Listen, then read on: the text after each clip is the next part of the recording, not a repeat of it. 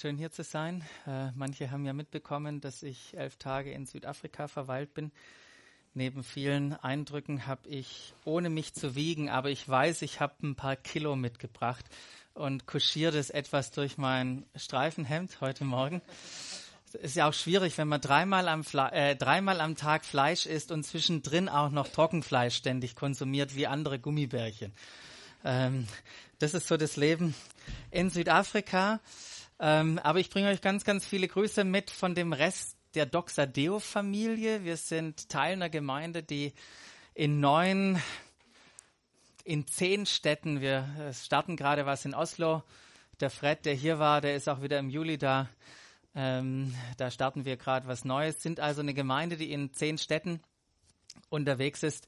Und es ist toll, wenn man mit den Verantwortlichen zusammenkommt und einfach hört, welche Türen Gott überall auftut, wo wir die Möglichkeiten haben, Menschen mit der guten Nachricht ähm, einfach äh, denen, denen das weiterzugeben und wo wir merken, es passiert was in den Menschen. Da, da ist Hoffnung da, da ist Lebensfreude da, da ist plötzlich eine andere Perspektive da vom Leben und wo überall wir auch in unterschiedlichen Städten ein Segen für die Städte sein können, indem wir Probleme dort äh, für Probleme Verantwortung übernehmen, wo, wo, wo, wirklich, ähm, wo wirklich richtig Probleme da sind, wie in Südafrika beispielsweise mit Arbeitslosigkeit, wo wir in Pretoria schon lange so ein Zentrum haben, wo wir arbeitslose Leute in ein, in ein Programm drin haben und ihnen Fähigkeiten beibringen, um sie dann wieder in den Job zu platzieren.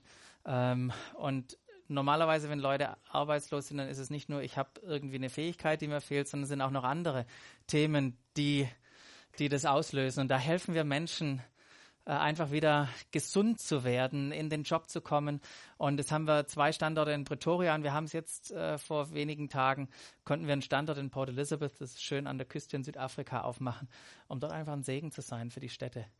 Ähm, und es ist einfach cool zu merken, wie ein Oberbürgermeister von einer Metropole sind ja Mil Millionen plus Leute, einfach kommt und Schirmherrschaft übernimmt und, und dieses, dieses Engagement von Kirchen und Gemeinden da willkommen heißt. Ähm, das zum einen toll zu erleben, was, was gerade überall passiert und toll zu erleben, auch mit den Leuten zu sprechen, dass es Menschen gibt, die an uns denken. Nicht nur an uns denken, die uns anfeuern, die für uns beten und die stolz auf euch sind, was wir hier gemeinsam tun ähm, sei das aus Auckland, aus Amerika, in Südafrika. Die Leute denken an uns und sie beten für uns. Ist, ist es nicht genial zu wissen, dass, dass, dass Tausende für uns beten, was wir hier tun? Ähm, das vielleicht einfach als Ermutigung von meiner Zeit. Aber ich will nicht nur von, von Südafrika erzählen, sondern reingehen in die Predigt. Ähm, was ich vermisst habe in dieser, in dieser Zeit, und es war jetzt zweimal, dass ich nicht bei Wake Up dabei sein konnte. Wisst ihr, was Wake Up ist? Wake Up ist unser, unsere, unsere Männer, unsere Männerzeit, die wir immer dienstags von 6.30 Uhr für eine Stunde haben. Wir kommen immer zusammen. Ähm, der Anfang besteht immer aus Bretzelessen und Hefezopf und Kaffee. Und dann äh, singen wir zusammen, lesen wir in der Bibel zusammen und beten. Und wir lesen gerade oder schon länger lesen wir durch die Apostelgeschichte. Und die Apostelgeschichte ist ein, ein, ein, ein gigantisches Buch, äh, eine gigantische Erzählung von den ersten, ersten Jahrzehnten der Gemeinde und den ersten Nachfolgern von Jesus, seit er in den Himmel aufgefahren ist. Und in dieser Apostelgeschichte, da wird nicht irgendwie die Geschichte von allen beschrieben, sondern von einigen wenigen, von einem ganz besonders, der bei diesen 28 Kapiteln, das hat irgendjemand mal in Kapitel eingeteilt, die Geschichte, in, in Kapitel 7 startet eine Erzählung von einem Mann, der, der Saulus hieß, später hat man ihn Paulus genannt, das ist einfach nur sein römischer Name, äh, sein lateinischer Name. Und, und in diesem Lesen jetzt über die Wochen ähm, die wir das machen, bin ich zutiefst herausgefordert von seinem Leben. Zutiefst herausgefordert von dem, wie er das Leben angeschaut hat, was er für Ziele verfolgt hat. Und, und, und es fordert mich heraus, weil es meine Ziele, die ich im Leben habe, in Frage stellt. Ähm, wenn ich sein Leben angucke, dann zeigt es mir auf, dass es nicht nur lineare Gesetzmäßigkeiten gibt im Leben und nicht irgendwie alles unter Kontrolle haben kann. Und ich finde es so faszinierend, dass bei, bei diesem Saulus, bei diesem Paulus, das wahre Leben durchscheint, dass es sichtbar wird, obwohl man denken müsste, boah, jetzt müsste Hoffnungslosigkeit da sein, jetzt müsste Verzweiflung da sein, jetzt müsste doch, der Kerl müsste doch mal bitter werden bei all dem, was er erlebt. Wahres Leben wird in ihm sichtbar und das fordert mich, fordert mich zutiefst heraus. An ihm wird deutlich, und das, das kann ich mit vollem Bewusstsein, äh, mit voller Überzeugung sagen, an ihm wird deutlich, was es bedeutet, in Verbundenheit mit Jesus zu leben. Das wird an diesem, an diesem Mann, an diesem Mann sichtbar. Wie wir uns ganz konkret von Gottes Geist leiten lassen können, anstatt von unserer eigenen Natur, von uns selbst. Und wie wir von Druck entbunden in Freiheit leben können. Ohne Druck zu leben. Der Markus hat das vorher ganz kurz gebetet. Ohne Druck zu leben. Und in diesem alten Lied, ich musste ja schmunzeln, als er diesen, diesen alten Schinken rausgepackt hat. Aber ich dachte, wow, was für eine, was für ein Text, weil es sagt, da wo der Geist des Herrn ist, ist Freiheit. Und damit werden wir uns ein bisschen beschäftigen. Doch das war nicht immer so bei diesem Mann. Es war nicht immer so bei Paulus. Zu Beginn verfolgte dieser Saulus ein Leben unter oder gemäß dem Gesetz. Und im Vergleich zu allen anderen konnte, konnte dieser Saulus wirklich sich auf seine Leistung verlassen. Der konnte wirklich stolz sein auf das, was er erreicht hat. Der hatte es drauf. Der hat es drauf gehabt. Und so schreibt er in Philippa 3, und das ist ein, Kapitel, mit dem wir uns heute länger beschäftigen werden. Da heißt es, ich wurde, wie es das Gesetz des Moses vorschreibt, acht Tage nach meiner Geburt beschnitten. Ich bin meiner, meiner Herkunft nach ein Israelit, ein Angehöriger des Stammes Benjamin, ein Hebräer mit rein hebräischen Vorfahren. Ihr seht schon, allein das Blut, das in meinen Adern pulsiert. Hab schon alles richtig gemacht. Meine Treue zum Gesetz zeigte sich darin, dass ich zu den Pharisäern gehörte. Pharisäer, das war eine Gruppe von Menschen, die gesagt haben, wir wollen uns, wir haben uns verpflichtet, das Gesetz von Mose zu halten, alles richtig zu machen, das auszulegen in, in der besten Art und Weise und unser Leben danach auszurichten, alles, was wir tun, unter diese Verpflichtung zu stellen. Und dann sagt er, ohne in meinem Eifer für das Gesetz zu kämpfen, es war nicht nur, dass ich nach, da, dafür gelebt habe, ich habe sogar dafür gekämpft, für diese richtige Überzeugung dieser Auslegung dieser, dieser, ähm, dieser Tora und ging so weit, dass ich die Gemeinde verfolgte. Ja, was es vom Gesetz, äh, ja, was die vom Gesetz geforderte Gerechtigkeit betrifft, und da könnt ihr mal nachlesen, ist ja bei uns in der Bibel drin, was es da alles heißt. Tu das, tu das, tu das und dann, wenn du das tust, passiert das, wenn du das tust, passiert das. Und er konnte sagen, ja, was die vom Gesetz geforderte Gerechtigkeit betrifft, war mein Verhalten tadellos. Mein er schreibt es zumindest mal über sich. Aber dieser Saulus, der strebte nach, nach, nach diesem perfekten gesetzlich perfekten Leben, welches ihm nicht nur menschliche Anerkennung gebracht hat, sondern er hat auch gehofft, Gottes Anerkennung davon zu bekommen. Wisst ihr, für Paulus bestand das Leben ausschließlich aus linearen Gesetzmäßigkeiten. Linearen Gesetzmäßigkeiten. Linear ist das B auf A folgt. B folgt auf A.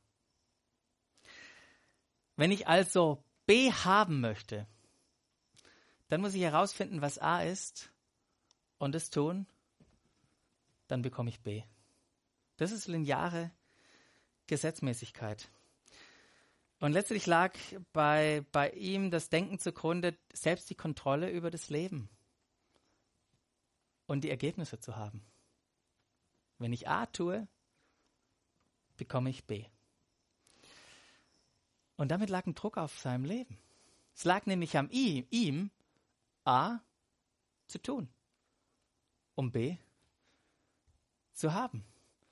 Und ich fand das Bild von Markus so wunderbar mit dem Heißluftballon.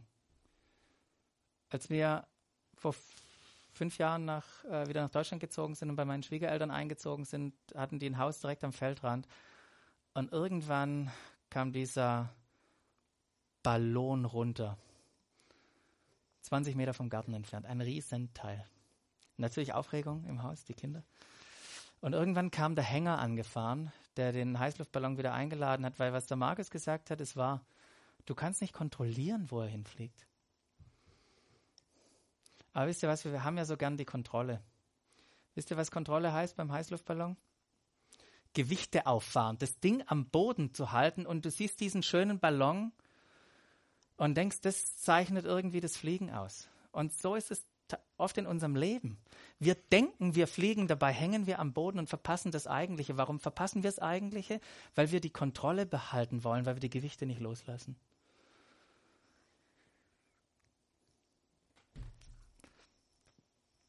Paulus war in diesem A-B, lineares Denken gefangen und ich, ich fand es schockierend, wenn ich mein Leben reflektiert habe ähm, oder, oder mal über, über mich nachdenke, wo, wo habe ich dieses Denken alles bei mir integriert? Ist schockierend. Schockierend, wo wir dieses lineare, diese linearen Überzeugungen haben. Weil wenn du gute Kinder haben willst, also so, so brave, ähm, also nicht so wie wir. Dann erziehe sie doch nach christlichen Prinzipien. A, B.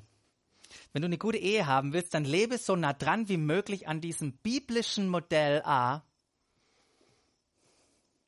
wenn du eine gute Ehe hast. Wenn du emotional gesund sein willst, liebe Leute, emotional gesund sein willst, dann praktiziere geistliche Übungen wie Bibellesen und so weiter. Ah, wenn du enge Freunde haben willst, dann lerne dich selbst zu akzeptieren, sei authentisch, verwundbar, lese den Ratgeber. A, dann wirst du B haben. Und wir versuchen herauszufinden, was A ist, und wenn wir das tun, dann denken wir, dass das Leben so sei, wie wir es wünschen. Wir suchen, wir suchen ein besseres Leben. Wir suchen nach diesen A's, um unser Leben besser zu machen. Der Druck liegt bei uns. Puh.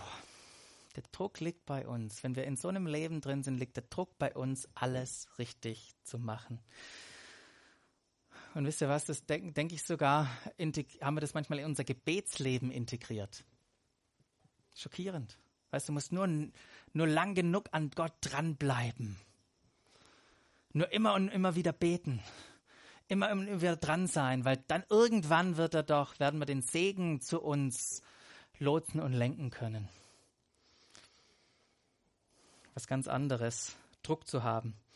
Ähm, und ich sage jetzt nicht, dass wir nicht mehr beten sollen, Gebet ist fundamental, aber wenn wir das aus, aus einer völlig anderen Perspektive, mit einem völlig anderen Wissen tun, dass Christus in uns lebt und wir deshalb Zugang zum Vater haben und einen Vater haben, der schon weiß, bevor wir bitten, was wir in allen Lebensbereichen benötigen, ist es eine ganz andere Perspektive. Es ist nicht mehr dieses A zu tun, um irgendwas zu bekommen. Es ist in der Gegenwart Gottes zu, zu verharren, ihn zu fragen. Das Leben von Paulus widerspiegelte einen neuen Weg, einen neuen Weg zu leben, frei von diesem Druck des A's zu sein. Doch wie kam er dazu? Wie kam er dazu, der so gefangen war in dieser Linearität, in dieser Gesetzmäßigkeit, in diesem Leben alles richtig zu tun. Wie kam der da raus? Dieser fanatische Saulus, der führte ja einen wütenden Kampf gegen all die Anhänger dieses neuen Weges, so hat er es ja selber bezeichnet. Ähm, neuer Weg, weil Jesus selber mal gesagt hat in Johannes 14,6, ich bin der Weg, die Wahrheit und das Leben diese Anhänger des neuen Weges. Und diese Anhänger, die haben sich aufgrund der Steinigung vom Stephanus, Kapitel 7 Apostelgeschichte, wo er dabei war, haben sich verteilt in die ganzen äh, Städte, die außen drum waren. Und er, Paulus, äh, Saulus, ist zum Hohen Rat gegangen und gesagt, gib mir mal die Vollmachten. Ich will dorthin, nach Damaskus und die anderen Städte. Ich will die zusammentreiben, gefangen nehmen, zurück nach Jerusalem führen, damit wir sie dort verurteilen können. Und mit diesen Vollmachten im Gepäck ritt er nach Damaskus los. Und kurz bevor er diese Stadt Damaskus erreichte, hatte er eine Begegnung, die sein Leben verändert hat.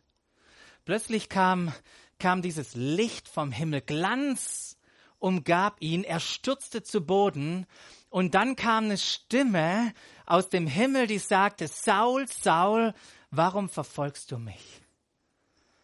Und er völlig orientierungslos, wusste nicht, was gerade geschieht.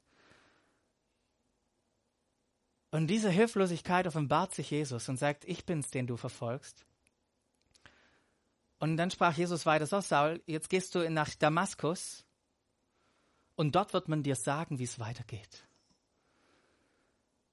Blind führten ihn seine, seine Gefährten, die bei ihm waren, nach Damaskus und er blieb dort drei Tage lang ohne Essen und Trinken. Drei Tage lang.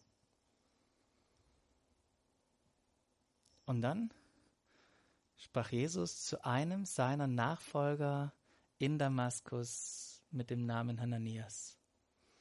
Und sagte Hananias, ich möchte, dass du zum Haus von Judas gehst, hier ist die Wegbeschreibung, und dort fragst du nach einem Saulus. Und dann gehst du rein, legst ihm die Hände auf, sodass er wieder sehen wird. So, Time out, Ananias. Habe ich es richtig verstanden, Gott? Ich soll zu dem gehen, das hat, ich habe Diskussionsbedarf. Doch eine herrliche Stelle, oder? Wenn Gott irgendwas von uns fordert, der ist nicht irgendwie angenervt. Was? Jetzt will der noch mit mir diskutieren? Er lässt es zu. Er redet mit uns, sagt, es gibt einen Grund, warum ich dich dahin schicke. Ich habe was vor mit diesem Mann. Okay, wenn das so ist, lasse ich mich drauf ein, ich gehe hin.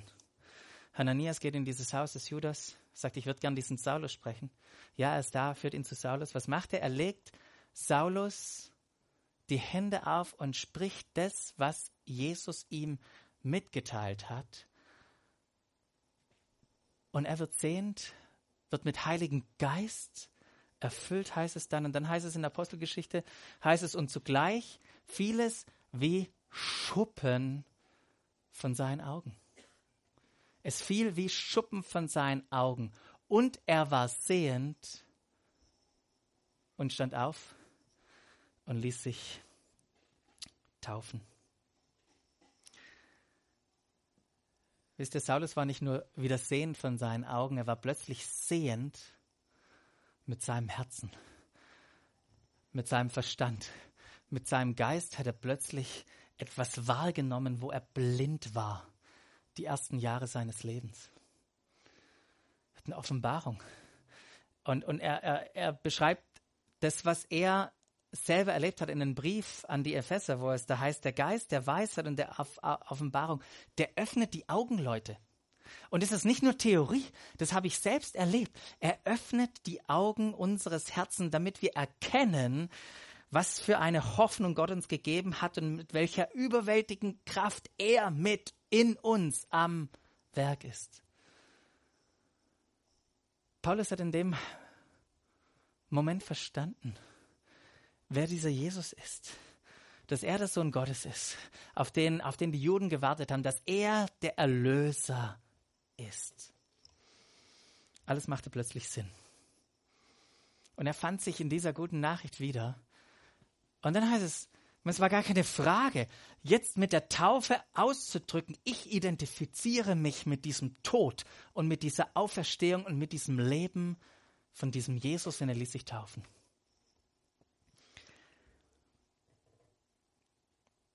Die gute Nachricht bewegt. Die bewegte ihn so sehr, dass er nicht irgendwie lange gebraucht hat. Er musste nicht zur heiligen Bibelschule gehen. Der hat gleich, ist er in die Synagoge gelaufen und hat den, den Juden, die dort waren, die gute Nachricht weitergegeben und hat gesagt, hey, dieser Jesus ist tatsächlich der Erlöser. Der Geist Gottes, der katapultierte ihn katapultierte diesen Paulus in ein völlig neues Leben, in eine völlig andere Art, einen völlig anderen Weg, sein Leben zu leben. Er schenkt uns Freiheit, dieser Geist Gottes. Ein Leben, das viel reicher, wunderbarer, viel schöner war, als er sich es je erträumen konnte.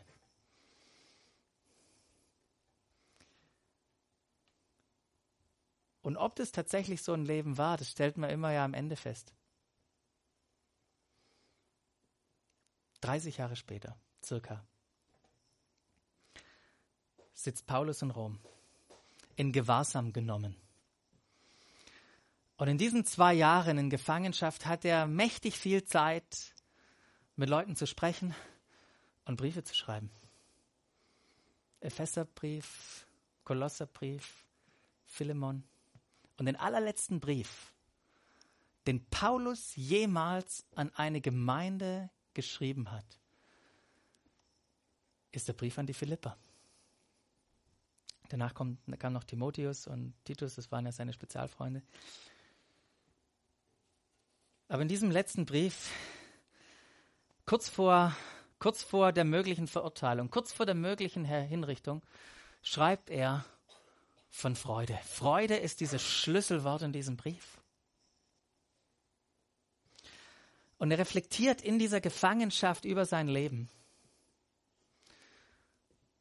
Und kommt in diesem Kapitel 3, das haben wir schon angefangen zu lesen, ab Vers 7 auf den Punkt und fasst es zusammen. Da heißt es, doch genau die Dinge, die ich damals, vor über 30 Jahren, für einen Gewinn hielt, haben mir, wenn ich es von Christus her ansehe, nichts als Verlust gebracht. Rückblickend, was sagt er? Rückblickend war ich auf der völlig falschen Spur. Völlig auf der falschen Spur. Ich war in, in, meinem, in diesem Lebenskonzept gefangen, menschlich und kulturell gesehen ein perfektes Leben zu suchen. Und ich dachte, ich muss das produzieren.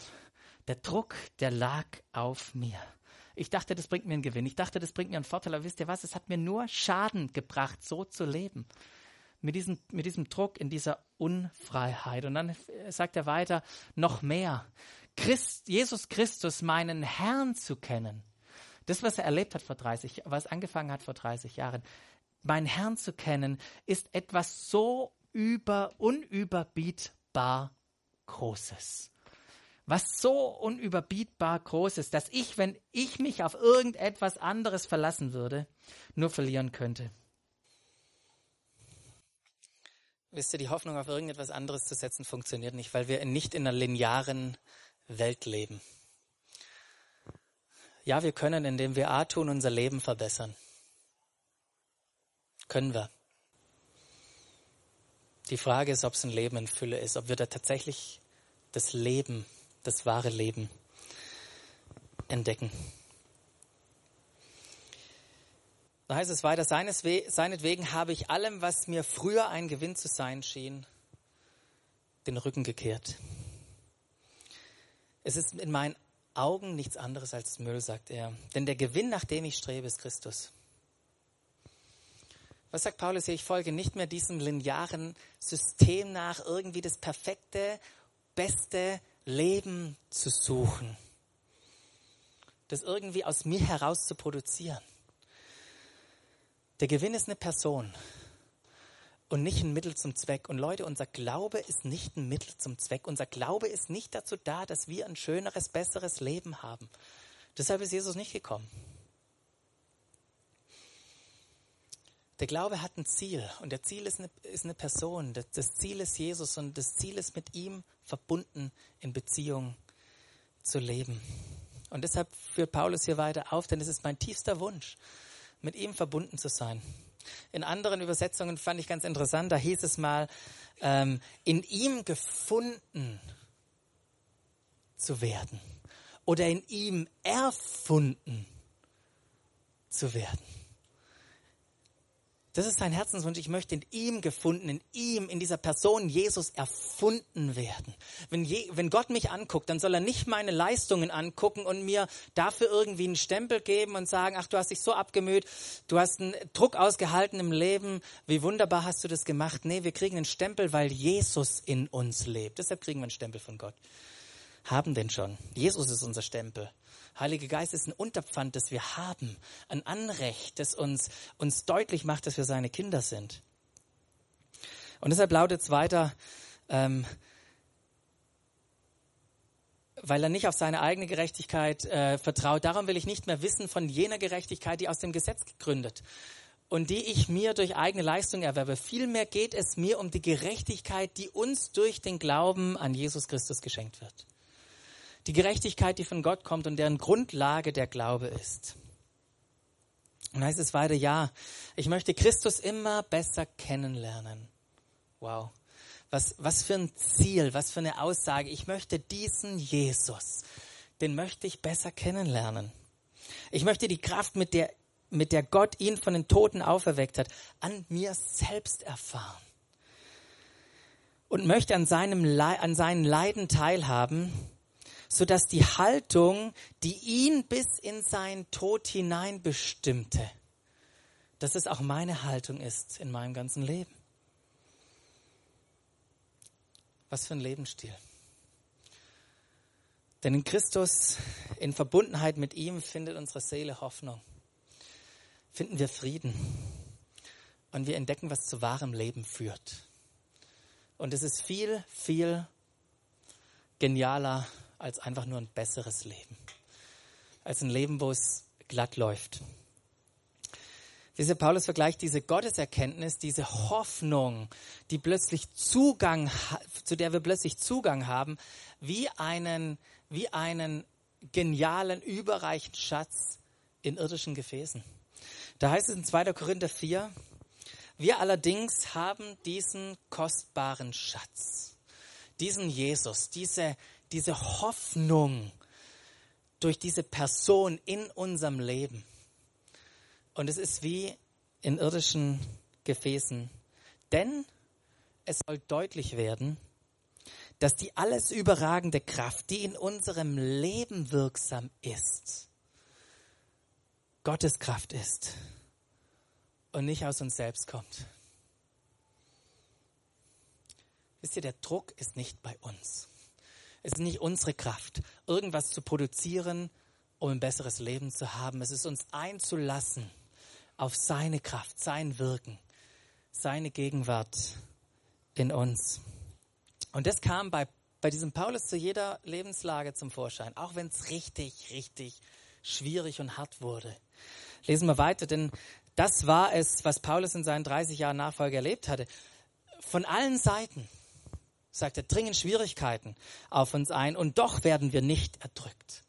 Oft wissen wir nicht mehr weiter und doch verzweifeln wir nicht. Wir werden verfolgt und sind doch nicht verlassen. Wir werden zu Boden geworfen und kommen doch nicht um. Auf Schritt und Tritt erfahren wir an eigenen Leib, was es heißt, am Sterben Jesu teilzuhaben. Auf eigenem Leib, Schritt und Tritt. Leute, die sind Paulus sind, sind Menschen nachgezogen die ihn angeschwärzt haben, die ihn auch vor der nächsten Stadt vor Gericht gebracht haben, nachdem sie in der anderen Stadt schon gesteinigt haben. Dieser Mann ist wieder aufgestanden, Schiffbruch erlitten, Anklage erlitten. An den Leiden von Jesu teilzuhaben, sagt er. Aber gerade auf diese Weise soll auch sichtbar werden, dass wir schon jetzt in unserem irdischen Dasein am Leben des auferstandenen Jesus teilhaben. Wir haben an, an, diesem Leben haben wir Anteil und es wird sichtbar. Es wurde an ihm sichtbar, dieses Leben.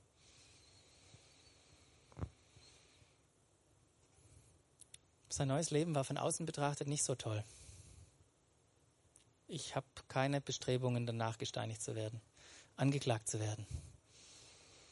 Aber es geht in unserem Leben nicht darum, ein besseres Leben zu haben und Gott irgendwie als Mittel zum Zweck zu sehen. Wisst ihr, wir dürfen die Kontrolle abgeben. Denk nochmal an den Heißluftballon. Der Geist Gottes, um den geht es am Pfingsten. Und wisst ihr, was seine Intention ist? Uns in dieses neue Leben hinein zu katapultieren. Ein Leben, das Gott immer besser kennenlernt, und seine Gegenwart über alles schätzt. Die Gottes Gegenwart über alles schätzt. Über seine Segnungen. Über das, wo, wo Gott irgendetwas in unserem Leben wirkt. Nee, wir schätzen seine Gegenwart mehr. Denn das ist das Geheimnis in uns, Christus in euch. Ein Leben ohne Druck, in dem wir es zulassen, dass wir nicht motiviert sind vom A, damit B kommt, sondern von seinen Wünschen, die er in unser Herz legt. Wenn wir die Kontrolle aufgeben, dann erleben wir die Freiheit. Dieser Paulus, der hat an, an ganz vielen Stellen über diese besondere Rolle und Aufgabe vom Heiligen Geist gesprochen. Haben wir gar keine Zeit, jetzt reinzugehen. Ich habe das nur mal zusammengefasst in drei Dingen, was der Heilige Geist äh, tun soll, nämlich uns Gott und seinen Willen näher bringen. Das möchte uns Gott erklären. Möchte aber uns nicht nur Gott erklären, sondern uns auch zeigen, wer wir sind. Und nicht nur uns unsere Identität aufschlüsseln, uns klar machen, sondern auch uns in diesem Leben, in dem wir stecken, in dieser Bestimmung, die uns Gott gegeben hat, mit allem, was wir dazu brauchen, ausstatten, uns zu befähigen. Das möchte der Heilige Geist. Und dieser Paulus fasst es wunderbar zusammen in einem Gebet an die Kolosser. Und Markus, ihr könnt gerne nach vorne kommen. Er schreibt an die Kolosser einen Brief an eine Gemeinde, die er noch nie kennen, persönlich kennengelernt hat, aber er hat von ihnen gehört, von ihrem Glauben. Und dann heißt es, deshalb hören wir auch seit dem Tag, an dem wir davon, von eurem Glauben nämlich gehört haben, nicht auf, für euch zu beten. Und wisst ihr was? Dieses Gebet ist auch mein Gebet für euch. Als wir, als wir vorher im Gottesdienst, für den Gottesdienst gebetet haben, haben wir nicht genau diese Worte gebetet, aber ungefähr das gebetet, was hier Paulus betet wo es da heißt, wir bitten Gott, dass er euch durch seinen Geist alle nötige Weisheit und Einsicht schenkt, um seinen Willen in vollem Umfang zu erkennen. Das ist mein Gebet für euch. Dass der Heilige Geist euch Einsicht schenkt, seinen Willen zu erkennen. Dann könnt ihr ein Leben führen, durch das der Herr geehrt wird und das ihm in jeder Hinsicht gefällt. Ihr werdet imstande sein, stets das zu tun, was gut und richtig ist, sodass eure, eure, euer Leben Früchte tragen wird und werdet Gott immer besser kennenlernen. Er, dem alle Macht und Herrlichkeit gehört, wird euch mit der ganzen Kraft ausrüsten, die ihr braucht, um in jeder Situation standhaft und geduldig zu bleiben. Ich wollte euch heute einfach an diesem Pfingstsonntag eine andere Dimension von dem Heiligen Geist aufzeigen, die wir manchmal vergessen. Wenn wir manchmal an den Heiligen Geist denken, dann denken wir ausschließlich an Gaben, die für irgendjemand anders sind. Nee, der Heilige Geist, diese Person, nicht nur einfach eine Kraft, diese Person, die spielt eine, eine gigantische Rolle in unserem Leben. Die hat eine gigantische Rolle in diesen 30 Jahren Nachfolge von Paulus, die, die er erlebt hat, gespielt. Diese, diese Kraft Gottes, diese Person Gottes hat Paulus geholfen, diesen neuen Weg zu leben. Und ich möchte euch herausfordern, heute Morgen mit zwei Punkten. Und ihr sage, ich möchte dich herausfordern, nicht mehr zu versuchen, dein Leben zu verbessern oder lediglich nur Gottes Segnungen zu suchen.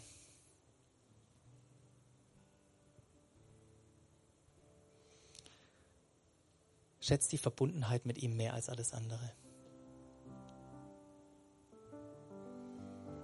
Und es ist gar nicht so einfach, wenn man in, uh, in schwierigen Situationen steht. Aber schätze diese Verbundenheit mit ihm mehr als alles andere.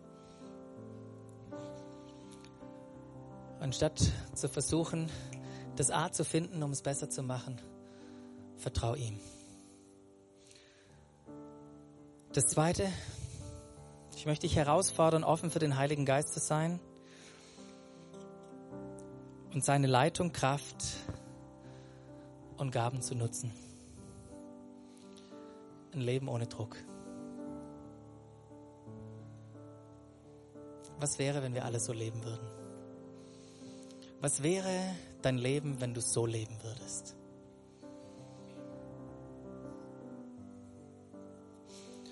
Wisst ihr, der Heilige Geist, der hat Paulus die Augen geöffnet. Aber das Herrliche ist, dass es kein Einzelfall war heute am Pfingstfest, da feiern wir, dass der Heilige Geist auf alle Menschen gekommen ist.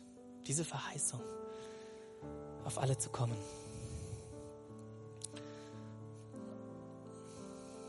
Und interessanterweise ist dann im Fest passiert, das die Juden feiern, heißt Shavuot. Da erinnern sich die Juden und da feiern die das, dass Mose die zehn Gebote zum zweiten Mal bekommen hat. Doch wisst ihr was? Gott wusste, dass wir nicht imstande waren, das zu erfüllen. Deshalb gibt es ein neues Fest. Deshalb kam Pfingsten an diesem Tag. Dass wir jetzt aus, mit einem anderen Geist leben können. Ein, ein Geist der Freiheit, ein Gesetz der Freiheit und nicht der Knechtschaft. Ein Leben ohne Druck. Doch es ist eine Einladung an uns. Eine Einladung an uns, Ja zu sagen. Und zu sagen, Herr, ich vertraue dir und ich lasse deinen Geist, deine Kraft an mir wirksam werden. Und ich möchte euch einladen, dass wir uns jetzt eine Zeit einfach nehmen und uns fragen, wie gehe ich eigentlich mit diesem Heiligen Geist um? Was sind meine Erfahrungen? Vielleicht auch die negativen? Was denke ich über ihn? Und ihn einzuladen und zu sagen, Heiliger Geist, du hast ihm die Augen geöffnet, diesem Paulus. Würdest du mir bitte die Augen öffnen? Für dich und für Gott.